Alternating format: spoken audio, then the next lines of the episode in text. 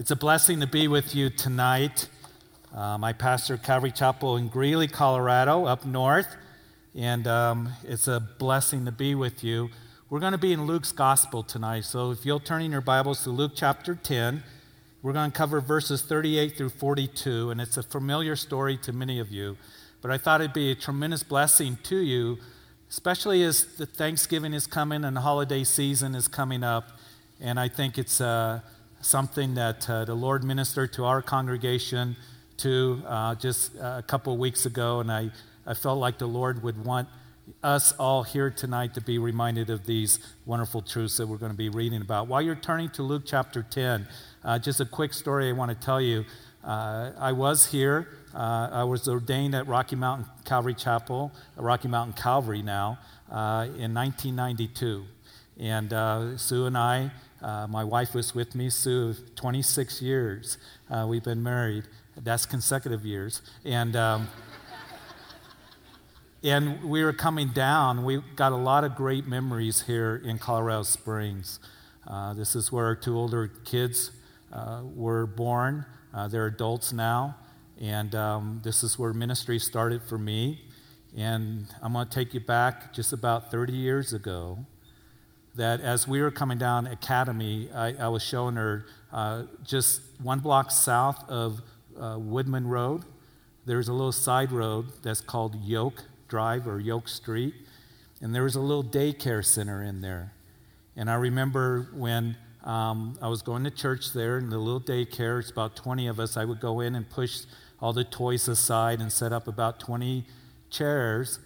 And we had a time where we were praying in there one Sunday, wondering if we should continue to be a church, wondering what should we call ourselves. And after we spent some time in prayer, we decided that the Lord was leading us, that we would call ourselves Rocky Mountain Calvary Chapel, now known as Rocky Mountain Calvary. And for me to be here tonight to see what God has done over these years, over these decades, is a tremendous joy to me. And I am so blessed and so pleased to be with you tonight. And so I hope that God is just going to bless us as we get into God's Word here. And let's begin to read. You should be at Luke chapter 10. And we're going to start reading at verse 38. Now it happened as they went that he entered a certain village. And a certain woman named Martha welcomed him into her house. And she had a sister called Mary who also sat at Jesus' feet and heard his word. But Martha was distracted with much serving, and she approached him and said, "Lord, do you not care that my sister has left me to serve alone? Therefore, tell her to help me." And Jesus answered and said to her, "Martha, Martha, you are worried and troubled about many things. But one thing is needed, and Mary has chosen that good part, which will not be taken away from her." And so, Father, tonight I just pray that this story that many of us, we've read before, we're familiar with it, but I pray that it would touch our hearts in a deep way. That, Lord, we desire to serve you. We desire to do our very best for you. But sometimes we do get distracted, and especially with this time of the year. So I pray that our ears would be open and our hearts soft before you as we continue and look at this text very carefully. Lord, that you would apply these truths to us in a deeper way than ever before. And so we just commit this time to you in Jesus' name. Amen. And so on the weekend services at Calvary Chapel Greeley, we're going through Luke's Gospel, and I understand that Pastor Eric is taking you through Mark's Gospel on the weekends. And the Synoptic Gospels have a lot of similar accounts, as you know that they do. And as we get into Luke chapter 10, though, it's unique that almost the entire chapter is not found in the other two Synoptic Gospels, that being, of course, Matthew and Mark. And in Luke chapter 10, just to set the stage of what we just read, it's a turning point in Jesus' ministry. Matter of fact, in chapter 9, verse 51, it says that Jesus set his face to go to Jerusalem. And you see, at that time, from chapter 9 to the time that he goes into Jerusalem, into the triumphal entry, which is chapter 19 of Luke's gospel, it's this time that he has left Galilee for the very last time before his crucifixion. He has passed through, as you read the end of chapter 9 of Luke, he's passed through Samaria, the middle region of the country where the Samaritans were. And, of course, that's where it was there that James and John, the sons of thunder, they wanted to call down fire on a village that had rejected Jesus. And Jesus said, "You don't know what spirit you're from. I'm here to save men." And as they would pass through Samaria, they would come into that area of the southern region of the country that's called Judea. And Judea, there in chapter 10, he sends out the 70. Again, not recorded in Mark's gospel or Matthew's gospel.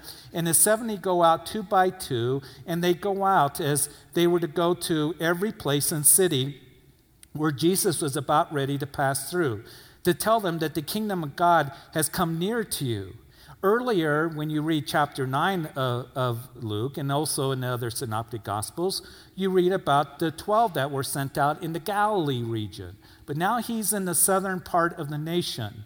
And these 70, they come back and they're excited. They work great powers. And then Jesus, as you continue through the chapter, there he is. He's ministering to them. And as he sent them out, Jesus is grieving over that area of Galilee.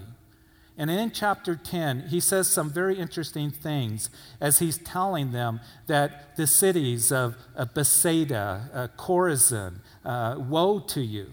For if the mighty works were done in you have been done in Tyre and Sidon. Of course, Tyre and Sidon were those Gentile cities that were up north in what today is called Lebanon.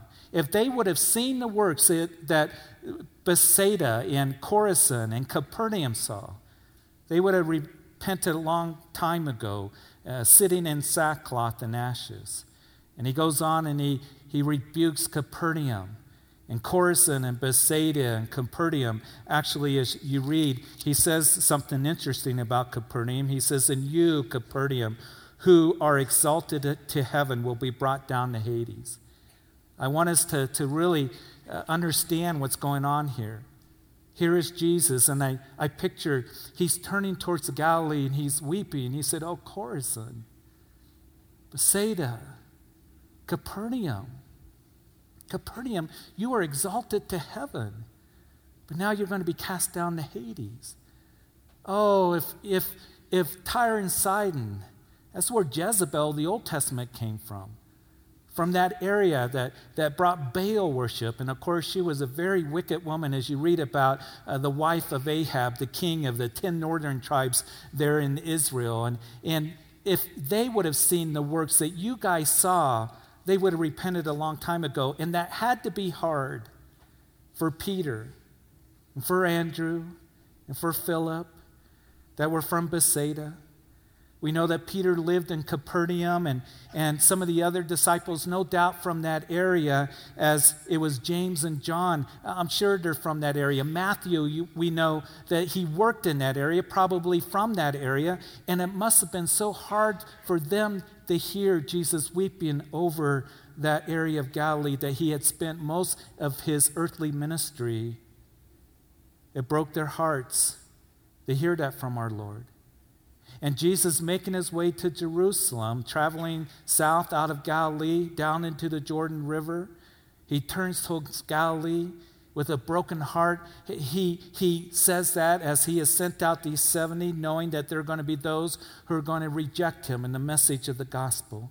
He tells them that the stakes are high to those who do reject me, and that's why he's saying that. "And thou, Capernaum," for 3 years, he had made that little city nestled next to the Sea of Galilee a very beautiful place. And understand what he's saying. "And you, Capernaum, with heart hurting, you are exalted to heaven, but will be brought down to Hades." You know, Isaiah tells us in chapter 40 that God laid out the universe by the span of his hand. And in verse 12 of the chapter, "Who has measured the waters in the hollow of his hand, measured heaven with a span and calculated the dust of the earth in a measure, weighed the mountains in scales and the hills in a balance. And the creator of all the universe measured heaven with the span of his hand. And he sets aside our solar system. He sets aside our planet. He sets aside the nation of Israel. He sets aside Jerusalem, where Jesus is headed, where the act of the ages will be realized, where the Lamb slain before the foundation of the world will be crucified and he will rise again. And before his crucifixion, he sets aside Capernaum, where the creator of the universe lived for 3 years. You see, Rome never saw that, anything like that. Athens and all their intellect and philosophy and sophistication and Greek culture never saw anything like that. Alexandria and the great cities of Egypt never saw anything like that.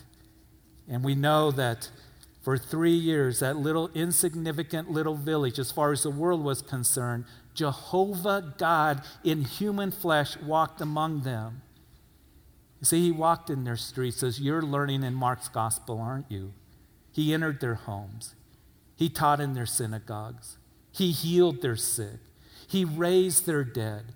He fed them on a hillside. He taught them the parables of the kingdom and the Sermon on the Mount. He walked on the waters of their shores. He would calm the wind. And for 3 years, imagine that, the Creator.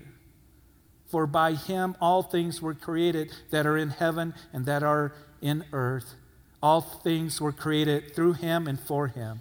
And for 3 years in human history and in all geography, Capernaum hosted Jehovah God. And you, Capernaum, who were exalted to heaven. Heaven is God's dwelling place. And for 3 years, it was Capernaum that was the Holy of Holies. And now he's weeping over that area of Galilee. He knew the faces. He knew the families. He knew the children that spoke to him. He would touch them. It would be Daniel and Isaiah and David of old that would have loved to have been there, to be with him, to hear him. And he says that they longed to see what you have seen, and they would have longed to hear what you have heard. And now Jesus, in that area of Judea, is the 70 going out. He says the stakes are high. Now he's going to make his way up to Jerusalem at this time of Luke chapter 10. And on his way, he meets a family, or he is going to be hosted by a family, a home that he's going to enter into that belongs to Martha and Martha's sister Mary and their brother Lazarus. They were ones that were very dear to Jesus. Now, the Bible doesn't tell us how this family got to know Jesus, but evidently they were very hospitable to Jesus and the disciples. There are other times we know that they would host Jesus. Jesus would be in their home with the disciples. We know that from John's gospel. So this is a very special family to Jesus. And Jesus would go here during this time. And this village that Mary, Martha, and Lazarus lived in was a village we know from John's gospel that was called Bethany. And Bethany would be known as the town of Mary and her sister Martha. Again, we get that from John's narrative. And I find it that is interesting that they called it Mary and the sister of Martha. That's what the town was known for. Because actually, historically, Bethany, which was nestled right on the east side of the Mount of Olives, only 2 miles from Jerusalem, was also known as the House of Misery. Now, why was it known as the House of Misery? Well, scholarship believed that it was known as the House of Misery because those who would go to Jerusalem for the feast, and then they would, the religious leaders, consider anyone to be unclean. They can't be here. You can't bring sacrifices for Passover or whatever, that you have to leave Jerusalem. They would then go to Bethany, and they would be there, and they would be there, of course, brokenhearted and sad because the feast, the temple in Jerusalem was everything to them. And all of a sudden, this town became known as the town of Mary and his sister Martha. And I think that's worth considering here tonight. Because all of us that we're going to be with people at work or at school or with their families during this holiday season that's coming up. And you might be thinking that, man, this place, it's misery. This place is difficult. This place is hard. Or even with your own family because of circumstances and things that are going on, you're thinking it's so hard to be with the family. It can be miserable at times. What I pray is that as much as you can and the Lord just working through you, that you would bring comfort, that you would bring blessing to wherever the Lord has placed you. So this was a very special home to Jesus as he goes there. And Jesus is only about 4 months away from the cross. He's probably been down there at the Jordan River in the Jordan Valley that is warm down there in the wintertime. He's at a place, maybe Bethabara. We get a hint from John's gospel that he would spend time there. And when you look at John chapter 10 and you line it up with Luke chapter 10, we see that this is the time that Jesus is probably going up to Jerusalem to celebrate what was called the Feast of Dedications, or what the Jews celebrate today is the Feast of Lights, or Hanukkah. It would take place in the wintertime in December, and it's not one of the major feasts described in the Old Testament, but it was a feast that commemorated when the Jews led by Judas Maccabee and his brothers. You see, about 200 years before this time, the Syrian king came into Jerusalem. Maybe perhaps you studied that if you had a lesson or studied the book of Daniel, because Daniel prophesied about it. In about 175 BC, Antiochus Epiphanes, the Syrian king, comes in, and he comes into Jerusalem. He kills many Jews. He goes into the temple. He kills a pig there in the Holy of Holies. He smears the blood of the pig all over the temple. Of course, pigs were considered unclean. He would force some of the priests to drink the pig's blood. He killed some of the priests. He was a brutal, brutal man, very evil. And we know that Judas Maccabee, called the Hammer, would rise up and he says, "I'm going to nail you, Antiochus."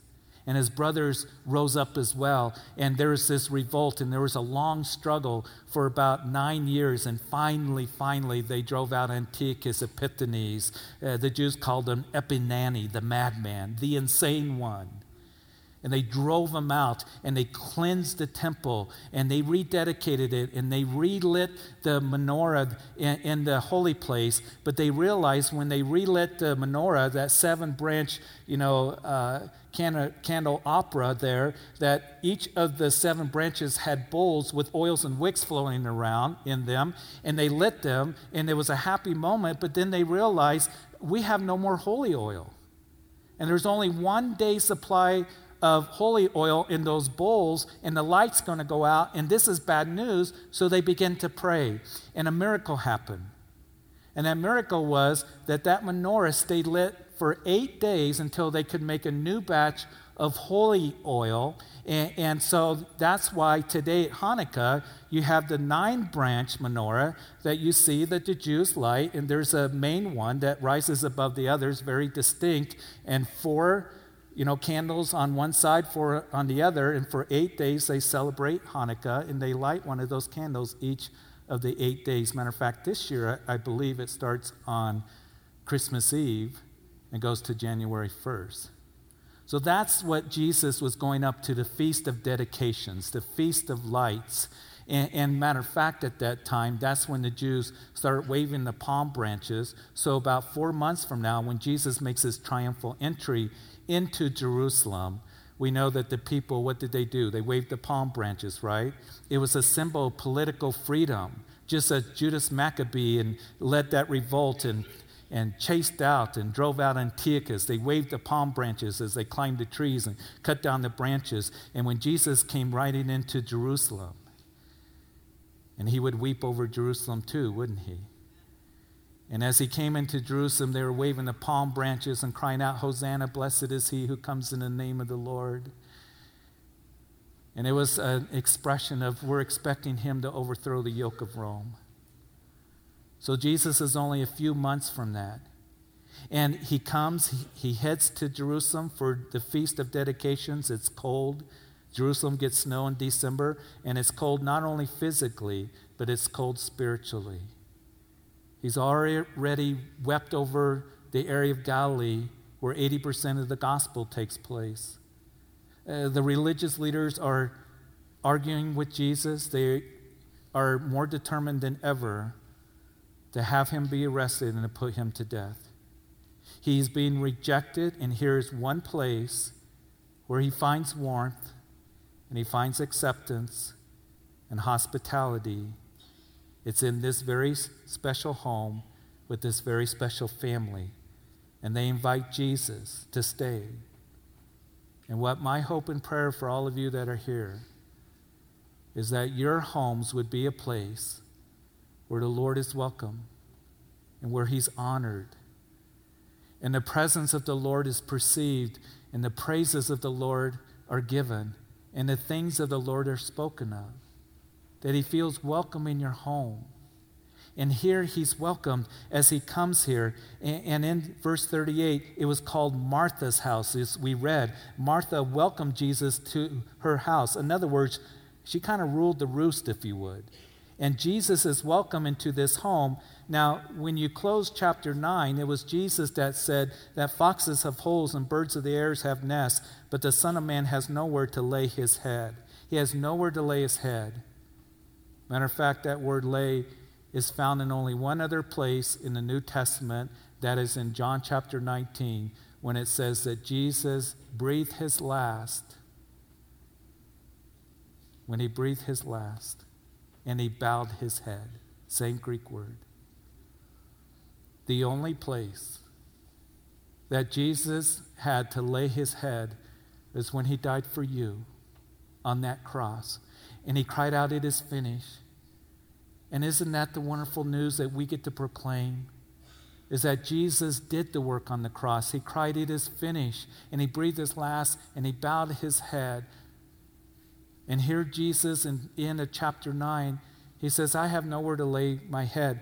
But in this home, he has a place where he's welcome. Matter of fact, two homes in Scripture where he would find some rest and hospitality would be this home in Bethany, with Mary and Martha and Lazarus, and then also in Capernaum, in Peter's home. And matter of fact, whenever you're going through the Synoptic Gospels and you read that in the house, many scholars believe that that's speaking of Peter's house. And so Jesus comes to this house, and I would imagine the 12 perhaps are with him. It doesn't tell us for sure, but we know in John chapters 11 and 12, when Jesus is at this house, the 12 are with him. We know that for sure. And so, ladies, can you imagine 13 people, if this is the case, showing up at your house? No one has called you on your cell phone. No one has texted you. No one has given you warning. And these guys show up for dinner. And I imagine it would be a bit stressful, and we're going to see that it is for Martha. What a remarkable scene here. That Martha welcomed him, it indicates to us that perhaps she wasn't expecting this, because she's all of a sudden scurrying around and she gets very overwhelmed. So I have a tendency to think that these 12 are with him, but again, we don't know for sure.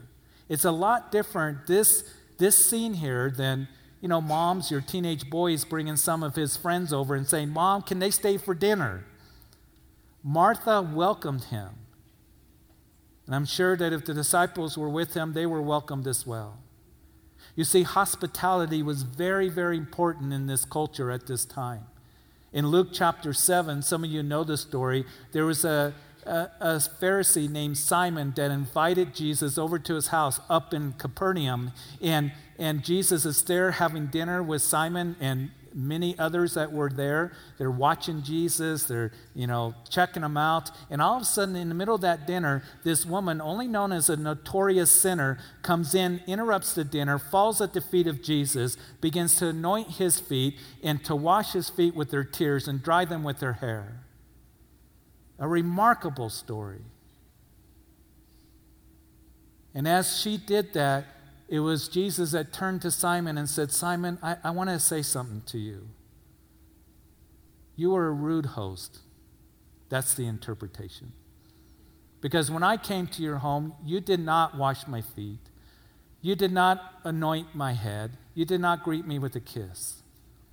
And so hospitality was very, very important. And as Martha welcomed him, that would be all a part of that. Now, we don't know if she and Mary would take care of all that and welcoming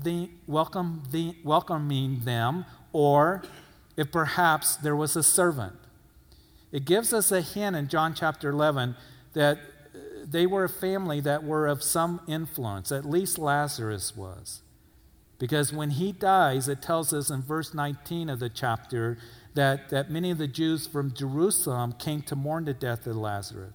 We know that Mary, there in John chapter 12, pours out this alabaster box of a very expensive fragrant oil on Jesus to anoint him before his death.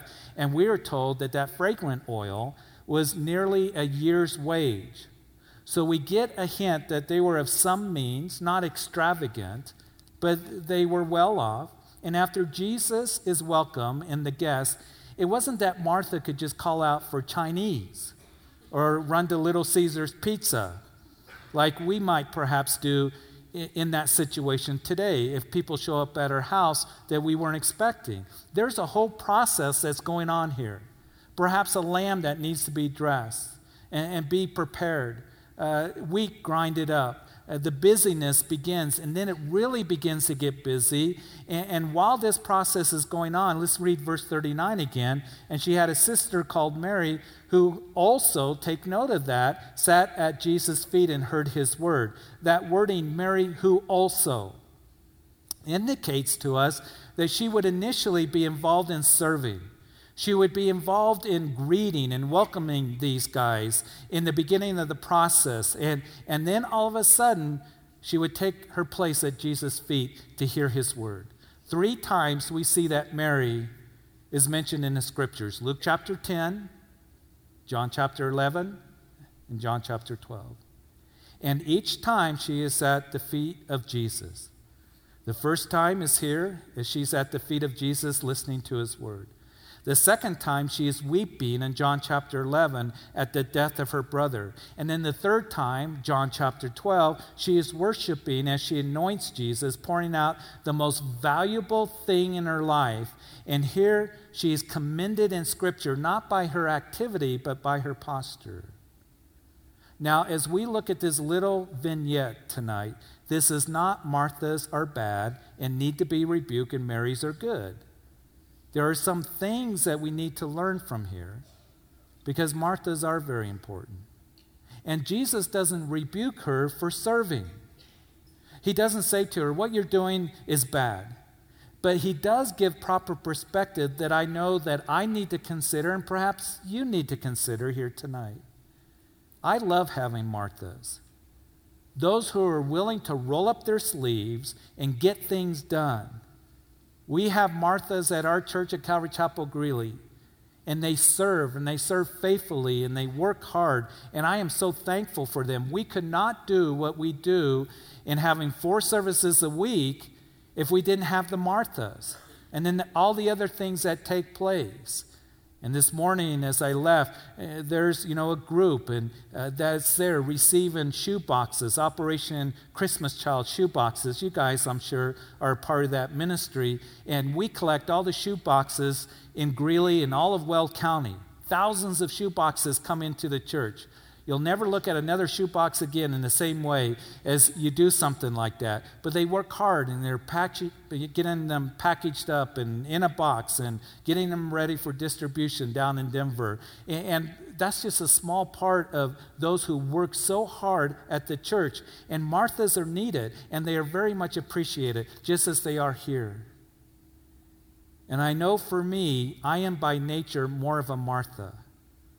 I like to stay busy, in other words. I like to get things done.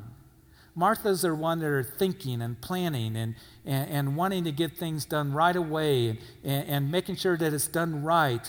And I was taught in my life that the way that my dad raised me is that work is good and fun must be earned. And when I first got into ministry nearly 25 years ago, that as I was just, young and I was excited, and I moved up and started a church in Greeley by God's grace, and I remember thinking, I may not be the sharpest knife in the cupboard, the smartest pastor. I may not be the funniest. I may not be the most dynamic. But one thing that I will do is try to outwork you. And I used to work and think that work was the priority. And I was one that I wanted to get things done. And I will try to outwork anyone in ministry. And one of the things that I really love about living up in Greeley in Weld County is that up there, just like it is here, that so many people work hard. They work the land. They farm and they ranch. And the guys that are on the drilling rigs out in the fields. And those who have businesses and those who just work hard, and I appreciate that, and I love seeing that in people's life. And many of you work very, very hard, and you work hard in your businesses or jobs and raising your families and serving the Lord. And what can happen to us who are Marthas, and I know that there are some that are here tonight, is that we can start to lose perspective like she does. We start to fuss and we start to stress and look down on the Marys who are sitting at the feet of Jesus. And Mary, she was working initially, but over time, what happened is she hears the Lord speaking, and she's thinking, I'm sure my Lord is here, and I don't want to miss out on this opportunity to hear him. Being at his feet was a posture of a disciple and a worshiper. And I imagine that she just plants herself there at the feet of Jesus and is so focused on listening to him that she forgets for the moment and for a while all the activity that's going on. Now, keep in mind that Jesus is welcome in both of their lives, but verse 40, but Martha was distracted with much serving. Martha is busy doing a good work. And I really believe that she wants to do her very best in preparing this meal for Jesus. She wants it to be very, very special. She wants to show her affection and love for Jesus and her efforts in making a meal for him. Paul would write in 2 Corinthians chapter 5 that it's the love of Christ that compels me. It's the love of Christ that motivates me. And yes, we are going to learn from Martha about what not to do. But we can learn some good things from her as well, and I think this is one of them. In Colossians chapter 3, verse 24, that Paul the apostle writes, and whatever you do, do it heartily as unto the Lord. And I believe that she's trying to do her very best at this time in serving him. You know, what about you and me? Do we do our very best that we can in walking with the Lord and serving the Lord because we love the Lord? What we do for him, do we do it heartily as unto the Lord? And I'm sure that you do. We don't say, oh, I'm supposed to be teaching the kids at, in children's ministry on Sunday. It doesn't matter if I show up on time or not. Or greeting. Or in the cafe or the bookstore. We don't have that mentality because it's our Lord. We're serving him. And we want to do all things that we do heartily as unto the Lord. Because we love him. That should be our motivation for serving him. And Martha here, she isn't just with the mindset of, I'm just going to slap something on a bun and give it to Jesus and be done with it. She could have done that, but she welcomes him, and she wants to make this special meal for him and show her affection and love for him as she serves him. This is Jesus. This is my Lord. But what happened? She became distracted. And that word distracted means that she's under pressure, she's anxious, she's getting overwhelmed, she is distracted with much serving. She is going, I imagine, from this boiling pot to this boiling pot to getting dinnerware ready, and where are those spices, and where is that sister of mine? And she's thinking of all this, and she is overwhelmed. And she's stressing out, and she's very anxious because she made it that way. Martha was distracted with much serving. And she's going all out to where she's overwhelmed, and she sets this standard that ends up being a huge burden. And her expectation, we will learn, is not Jesus' expectation. Interesting that that word distraction is used in another place in the New Testament. And that is 1 Corinthians chapter 5, or chapter 7, verse 35. That when Paul says that you may serve the Lord without distraction. And Martha's very distracted here. She's burdened, she's overwhelmed, she's stressing out. It started out to where she's excited to see the Lord, and I'm going to make him this very special and great meal. And Mary and Martha start getting things ready, and somewhere there is Jesus talking and speaking, and Mary finds herself at his feet. She parks herself there. I'm not going to miss out on this opportunity. The Lord is here. And Martha sees that Mary is gone, and she's overwhelmed at this time, and she gets uptight, and I can almost guarantee that she's at the door of the kitchen, and she's doing this. And the eyes, you know, which can send a message. Guys, you know how that is. You've been married long enough. And maybe even the hand signals, you know, kind of like, get in here. And Mary's just ignoring her. Ignoring Martha. So then it tells us that as the tension builds, that she approached Jesus, which means she came right up to Jesus. Here is Jesus ministering to Mary in this beautiful scene, and then here comes Martha. Perhaps with a snarl on her face, finger pointing, voice raised. Don't you care, Lord, that my sister has left me to serve alone? You tell her, since she isn't listening to me, to get back in this kitchen and help me. And all of a sudden, in this moment, the mood is tense. The joy of Jesus in their home is gone, and any hospitality that she so desired to show initially that she worked so hard for has just gone out the window. It's gone. Have you ever been over at somebody's house and invited you over, and for whatever reason, maybe you can sense there's a little tension there in the kitchen between husband and wife, or, you know, parents and kids, and you can sense it, and it's just a little bit uncomfortable, right? This is what's happening here. And I've been in Martha's shoes, unfortunately, too many times.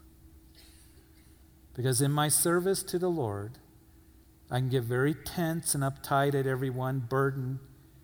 And I'm sure that in life that some of you, most of you, have had this moment. That in your service for the Lord and living for the Lord, maybe it's in raising your children, ministering to your family, maybe it's making a living. You're trying to do your best in pleasing the Lord in how you live. You're ministering in some way that we end up losing perspective and we end up losing our joy. She says, Lord, don't you care? And tell my sister. Doesn't even say her name. And I've been there. Lord, don't you care that I'm working hard for you? That I'm laboring for you, and those people, they don't do their part. And there isn't anyone to help me. It's that Martha mentality and attitude that can be in me. Don't you care? Sounds very familiar. Luke chapter 8, Mark chapter 4. Remember the disciples? They're in that boat, and there's a storm, and they wake up Jesus and said, don't you care that we're going to perish? We just woke you up so you can watch us drown, you know, in the Sea of Galilee. And you talk about losing perspective and needing to calm down and reevaluate. Then she tells Jesus what he needs to do. You tell her to get back into the kitchen. Tell her to help me. Interesting, because that word help we find in Romans chapter 8, verse 26. Likewise, the Spirit also helps in our weaknesses. For we do not know what we should pray as we ought, but the Spirit himself makes intercession for us with groanings, which cannot be uttered. The Spirit coming alongside, the Holy Spirit to help us bear things up when we are burdened. You tell her to get in the kitchen and help me with this burden. But it was a self-imposed burden is what it was. And so the Lord very tenderly and honestly answers her and says, as we read again in verse 41, Martha, Martha. Now, when the Lord says your name twice, you know you're going to get rebuked, okay? Martha, Martha, you're worried and troubled about many things. And you see, the Lord is not bringing this reproof to her service, but for her attitude. One of the things that the Lord has shown me is that I can get very troubled and stressed and burdened and upset if I'm not in control, if my expectations aren't being met, and things aren't being done to my standard, and I got to have my hands on everything. And Martha, who is a server, and that's a good thing. The weight isn't in serving. She has the gift of service. We need that. It's a blessing. The burden is self-imposed. And Jesus would say to us, as he said on that hillside, come to me, all who are weary and heavy laden, and I will give you rest. And take your yoke upon me, for my burden is light and my yoke is easy. You see, we can take on burdens that are self-imposed. We can take on others' burdens that the Lord hasn't asked us to. We can put on all these expectations on ourselves. And it's not the Lord's burden, because his burden is light. And when I realize that by getting all stressed out and yelling at everybody, I've got to reevaluate. Am I taking on burdens that I shouldn't be? Because you said that my burden is light, Lord. And when we serve the Lord, there should be real joy there. Because when these 70 came back in this chapter, we read in verse 17, they returned with joy. We should be serving the Lord with great joy, not blaming the Lord. Lord, you don't care. And Lord, this is what should be happening. Tell her to get back into the kitchen and help. And the Lord says, Martha, Martha. And I've heard that Jeff, you're distracted by many things, you're troubled. And he doesn't say it in anger, but tenderly. And you hear it here. You hear it when the Lord said, Simon, Simon, Satan wants to shift you like wheat, but I've prayed for you. And when you are restored, strengthen the brethren. And Saul, Saul, why do you persecute me? It must be hard to kick against the goads. You are distracted. The King James says, if you have one in your lap, you are careful and troubled. That word careful means distracted. But what is interesting, in Mark chapter 4, when you guys went over the parable of the soil, remember that the seed is the word of God thrown on the type of soil, that the plant sprung up, but then the weed sprung up and choked out that plant. That's likened to the one that the word of God is planted in the soil of their heart, but all of a sudden the pleasures of the world and the cares of the world choke it out. Same word. That's our word here. Now listen, all of us have cares of the world. It's not necessarily bad, the cares of the world. We all have cares of the world. But what can happen is we get so busy, we get so distracted that it begins to choke out the joy of serving the Lord. It begins to choke out the love that we have for the Lord. It begins to choke out the very word of God out of our hearts because we're very distracted. And what's the answer to that? What's the answer for us Marthas? Verse 42. But one thing is needed. In other words, importance, priority. And Mary has chosen that good part, which will not be taken away from her. You see, I've come to learn, as many of you probably have, and I think it's a good reminder that the priority of the Lord is for fellowship and closeness and to sit at his feet. He's more interested in me than my busyness. Now, serving the Lord is very important. I want to serve the Lord. I want to do my very best. I want to walk with the Lord. I want to hear those words, well done, good and faithful servant. But my love for him and my devotion for him and to know him is even more important because he's interested in me and he's interested in you. That's why he went to the cross. because of his love for you. And as he took that cross a few months from this time and walked down the Via Dolorosa, the Way of Sorrows, as he walked out the Damascus Gate and to that place of execution, he did it because of his love for you. It was you that was on his heart and on his mind. I am totally convinced of that. And he brought you here on this night, a week before Thanksgiving, to remind you how much he loves you. And that's why he went to the cross. And that he is more interested in you, in me personally, in knowing us than our busyness that we can get so distracted by and with. And he wants the very best for you in your life. Do you know that?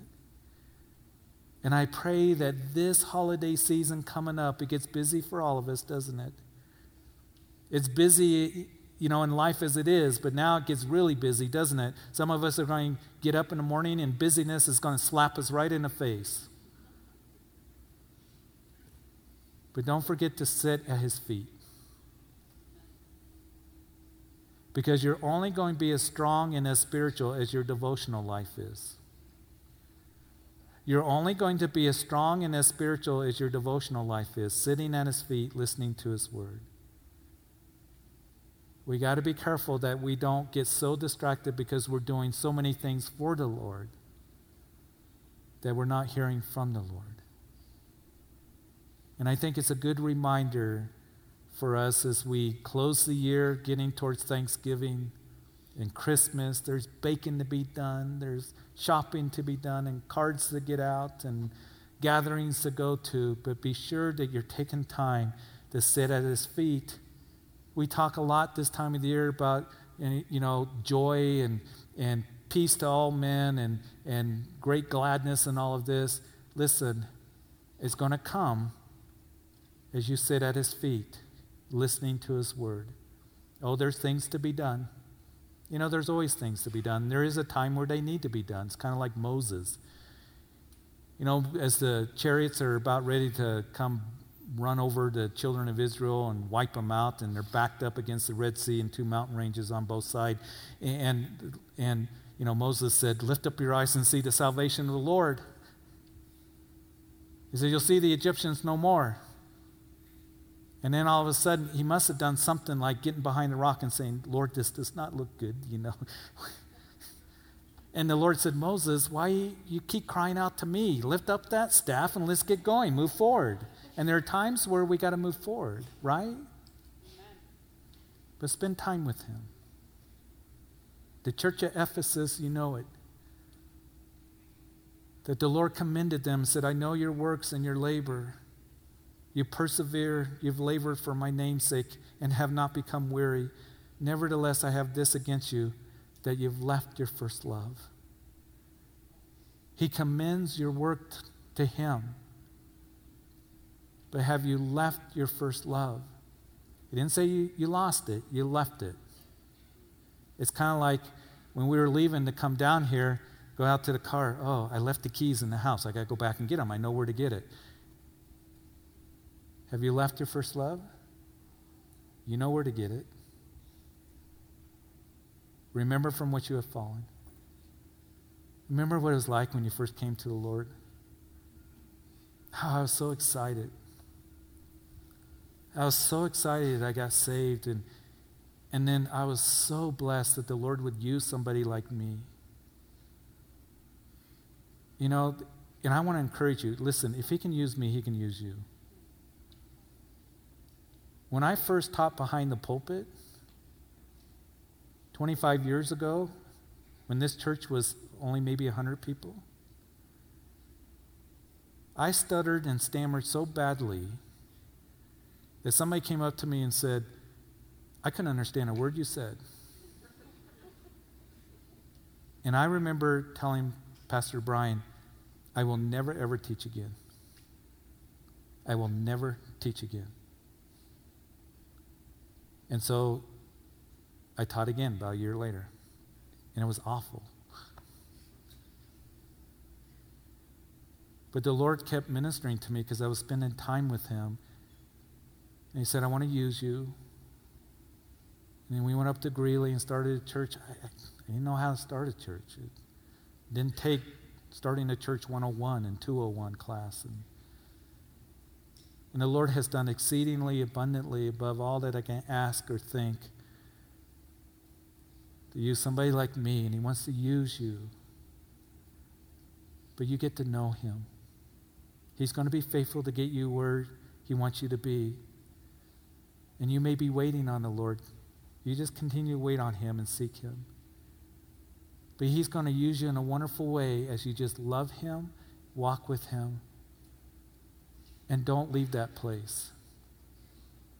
And as you do, do it in your service to him out of love and out of great joy. Have you left your first love? Go back. Remember from which you have fallen. And it says, you know, return. Repent and return there. Go do the first works again. And I add a fourth R. Remain there. Go back to know him and love him. Amen? Amen. Amen. So, Father, we thank you. We thank you for this time in your word, and I thank you for all those who have come out tonight and being here with the saints at Rocky Mountain Calvary. And Lord, I do pray as they customarily on this Wednesday, as they come to the communion table, which is going to be open for those to come, as we hold the elements in our hands, that we would remember this new covenant that we do belong to. It wouldn't just be something that we it's a routine or whatever, but Lord, this is a time of worship. This is a time of marveling of your incredible provision and love for us as we hold the elements, allowing your body to be broken. So we hold the bread, the juice, your blood to be shed for the forgiveness of sin. And so we know it's a very special time for the believer. And so, Father, I pray that if there is anyone here, maybe you're here and you've never surrendered your life to Jesus. Maybe you walked into this place tonight and you're wondering what this is all about, serving him. But know this, that Jesus loves you and he went to the cross to die for your sins. No one else did that. There's a sin problem. And all of us have sinned and has separated us from God. And that's why Jesus came, to die for you, the Son of God who lived a perfect life. And on that cross, he cried out that it is finished. I've done the work. I've paid the price. There's nothing that you can do to earn salvation. You come in faith, surrender your life, and cry out to him that whosoever calls on the name of the Lord shall be saved. And if you're here and you've never given your life to Jesus Christ, I just want to give you that invitation that today is the day of salvation, and to come to him. He is your salvation. There is none other. He is your provision of forgiveness. There is none other. He's your access to the Father. There is none other. He's your hope, a living hope that comes through the resurrection of Jesus Christ, because they put him into a tomb and he rose again after 3 days. He's alive. He's alive, and he loves you. And he wants to save you if you've never come to salvation. Will you do that tonight, right where you're sitting? There you can say, Jesus, I come to you and I ask that you would forgive me, a sinner. And I believe that you died on the cross for my sins. And that you rose again and you're alive. You're speaking to my heart. And I ask that you would sit upon the throne of my heart and my life as my personal Lord and Savior. Oh, thank you for forgiving me. And help me to know you and to live for you all the days of my life, in Jesus' name. And maybe you're here tonight, and maybe you've been so busy with life and distracted, maybe the cares of the world, maybe you're here and you pursued the pleasures of the world. Go back to your first love and recommit your love to him. Reaffirm your love to him right now and say, Lord, I don't want to be distracted. And I know that a busy time is going to come, and I want to just take that time and sit at your feet as I begin my day, as I end my day, as I sit at my desk or I'm at the intersection, just to stay close to you, be able to know you more, to read your word. And so, Father, I want to go back. I want to repent, and I want to return and do those first works of just sitting at your feet and rejoicing in you and what you've done for me. Father, I thank you for the work that you're doing in the hearts of your people. You know who they are. And Lord, I just pray that those who are here perhaps hurting or need a special touch from you as we now go into this time of worship, that you would minister to their hearts and bring comfort. And Lord, that they would know that you love them and that you're with them. You'll never leave them or forsake them. So Lord, we thank you for tonight. And for those who have made a commitment in one way or another to you, you know who they are, that they would find one of the pastors or one of the leaders, even me, and just be able to express that decision that they made. And so, Lord, thank you. And it's in Jesus' name that we pray. Amen.